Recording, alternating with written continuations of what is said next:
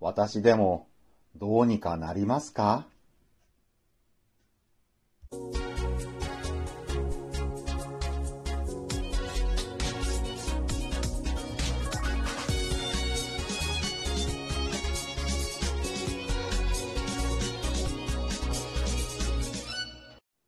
皆さん、こんにちは。ブックトーカーベンの読書シェアリングへようこそ。今回シェアするのは、河野栄太郎さん著、松浦まどかさん漫画、漫画でわかる99%の人がしていないたった1%の仕事のコツ。河野栄太郎さんは1973年、昭和48年生まれ、東京大学卒業、電通、アクセンチュアを経て、2002年から2019年までの間、日本 IBM にて役職を歴任。現在は人材育成の株式会社アイデミーで取締役執行役員を務めていらっしゃいます。今回はこの本、漫画でわかる99%の人がしていないたった1%の仕事のコツから私が学んだこと。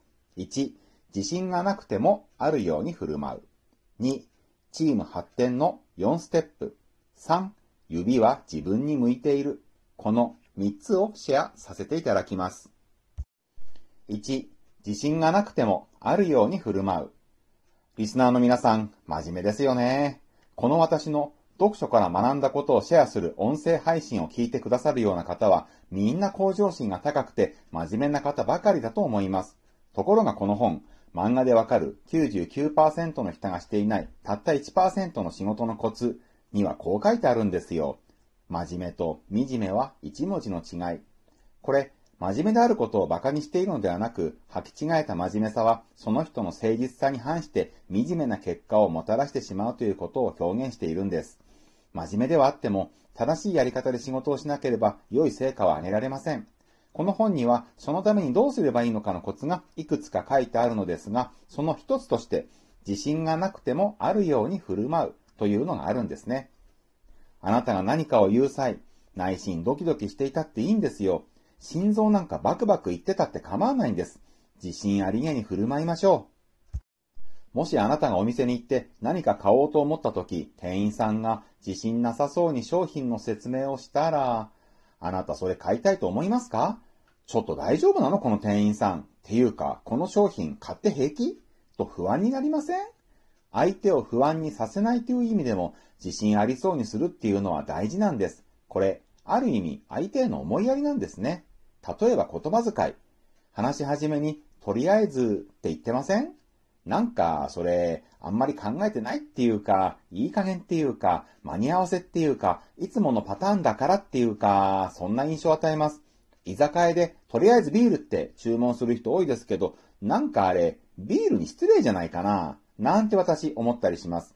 とりあえずって言いたくなったら、まずって言いましょう。あなたのプレゼンの場とか、あなたが上司と会話している場とかにおいては、まずと言います。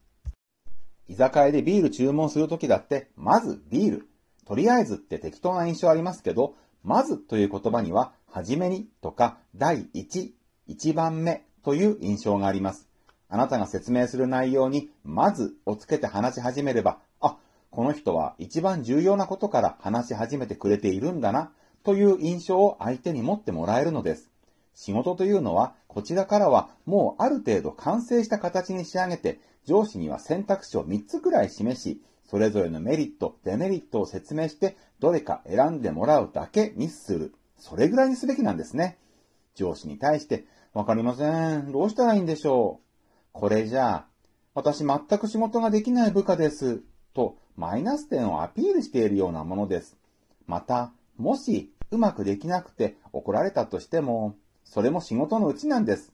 私たちは上司からにしろ、お客様からにしろ、怒られることも給料に入っているんですよ。それぐらいの覚悟で毎日の職務に臨みたいですよね。2、チーム発展の4ステップ。先ほどは自分が部下の立場だったらの話でしたが、ここでは自分が上司の立場だったらの話です。あなたが上司、リーダーになった場合、心がけるべきは、人には動いていただくものという気持ちで接すること。命令口調は絶対に使わないことです。例えばこれ、本に書いてあったことじゃないんですが、こういう例があります。焼肉屋さんとかに行って、危険なのでコンロに触らないでくださいとか表示してあるとどうでしょうこれ、お客さん、店側から触るんじゃないと命令されているんですよね。カチンと来る人は来る表現です。ではこれを安全のため火力調節は店員にお任せくださいと書いてあったらどうでしょうかああ、自分たちのことを考えてくれてるんだなとお客さんは店側に信頼感を持つはずです。どちらの書き方もお客さんに火傷をしてほしくないために書かれたものです。でも、同じ意図でも伝え方一つの違いで相手への印象は大きく異なってくるのですね。たとえあなたがリーダー、上司であったとしても、チームの仲間、部下には頭ごなしに言うのではなく、動いていただくというスタンスで話をすべきです。あなたが部下の立場の時、上の人から偉そうに指示をされて不愉快な思いをしたこと、あるのではありませんか？だったら今度は自分が同じことをしないように気をつけるべきです。仕事を頼むときは、経緯や目的、期限、意義などを分かりやすく伝えましょう。自分で考えてやって。言わなくてもわかるでしょ？これは依頼する側の怠慢です。そして、もし誰がやるべきなのかはっきりしない仕事があったら、それは迷わず自分がやりましょう。リーダーのあなたでさえ、これ誰の仕事かな？と思うような仕事です。チームの全員がそう思うでしょう。つまり誰も自分の仕事だとは捉えないでしょう。誰もしないと、それはミスにつながり仕事が滞ってしまいます。リーダーのあなたが、私が、自分がやりましょう。チームというのは4つのステップで発展します。出会ったばかりのハッピー段階。敵対するイライラ段階。互いを理解し笑いに変えるユーモア段階。相互に歩み寄る円満段階。ここでの第2段階、敵対するイライラ段階をクリアできず空中分解してしまうチーム。残念なことに決して少なくありません。イライラ段階さえクリアすれば、あとはユーモア段階、円満段階です。あなたのチーム、もしかしてイライラ段階ですか？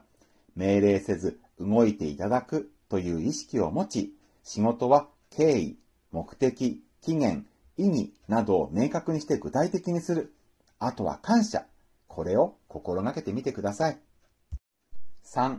指は自分に向いている。今は人を指さすのは失礼なことということがだいぶ世の中に浸透していますので、他人を指さす場合は少なくなったとは思いますが、もしあなたが、全くあいつ使えないと誰かを指さしたとき、あなたのその手を見てください。人差し指は相手を向いています。しかし、よく見てください。中指、薬指、小指はあなたに自分に向けられてるんですよ。あいつは使えない。けど、あなたはその3倍使えないと自分で自分を指さして言っちゃってます。皮肉ですね。人に対して使えないって言ってるけど、それはあなたに使う能力がないということなんです。だから人を悪く言う前に自分自身を磨いて実力を向上させるのが先なんですね。例えば会議。日本の会議では昔から根回しというのがされていました。極めて日本的で、なんかちょっと暗い行いというか、ネガティブなイメージの根回しですが、実はこれ極めて重要です。例えば事前情報を会議出席者に入れておくことで、会議当日に誤解から反対される事態を防ぐことができます。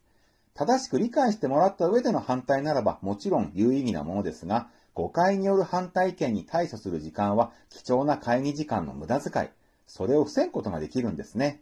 会議自体の充実につながります。会議の場で初めて資料を目にしたのでは理解に時間がかかってすぐに議論に入れません。会議は意見交換、話し合いの場ですから、そのための準備、インプットは会議参加者に事前に済ませてもらうということで、会議の時間は純粋に協議に使えるのです。また、仕事を進めていくと心配事が出てきます。これは課題と懸案に分けましょう。課題はもう起きてしまったこと、確定した問題です。解決に全力を尽くさなければなりません。一方、懸案は起こるかもしれないこと、未定の問題です。もちろん、ある程度の備えはしておく必要がありますが、課題への対応と同じレベルの労力を割いていては、時間がいくらあっても足りません。懸案については、それが起きたら、つまり課題となったら対処を開始しましょう。ちなみにこの本では、懸案に対しては、放置する、逃げる、減らす、転嫁するの4方法が挙げられています。最後の転嫁は、責任転嫁の転嫁ですね。責任転嫁っていうと、誰かのせいにして責任を逃れるみたいなイメージですが、この場合は自分以外の人に頼んでやってもらうようにするぐらいの意味なんでしょうかね。私の解釈ですが。ともかく、あいつ使えない、などと言わないで、仕事には自分の責任として取り組みましょう。そして、例えば会議ならば、あらかじめ根回しをしておくなど、必要な準備をして臨み、問題は課題と懸案に分け、トラブルが起きたら、必要な対処をするようにしていきましょう。まとめます。1、自信がなくてもあるように振る舞う。2、チーム発展の4ステップ。3、指は自分に向いている。いかがでしたでしょうか？今回ご紹介したのはこの本、漫画でわかる99%の人がしていないたった1%の仕事のコツから私が学んだことのほんの一部です。もっと学んでみたいと思われた方、説明欄に本のリンクを貼っておきましたので、ぜひ買って読んでみてください。今回のトークが少しでも皆さんのお役に立てば幸いです。では、また次のトークでお会いしましょう。ブックトーカーのベンでした。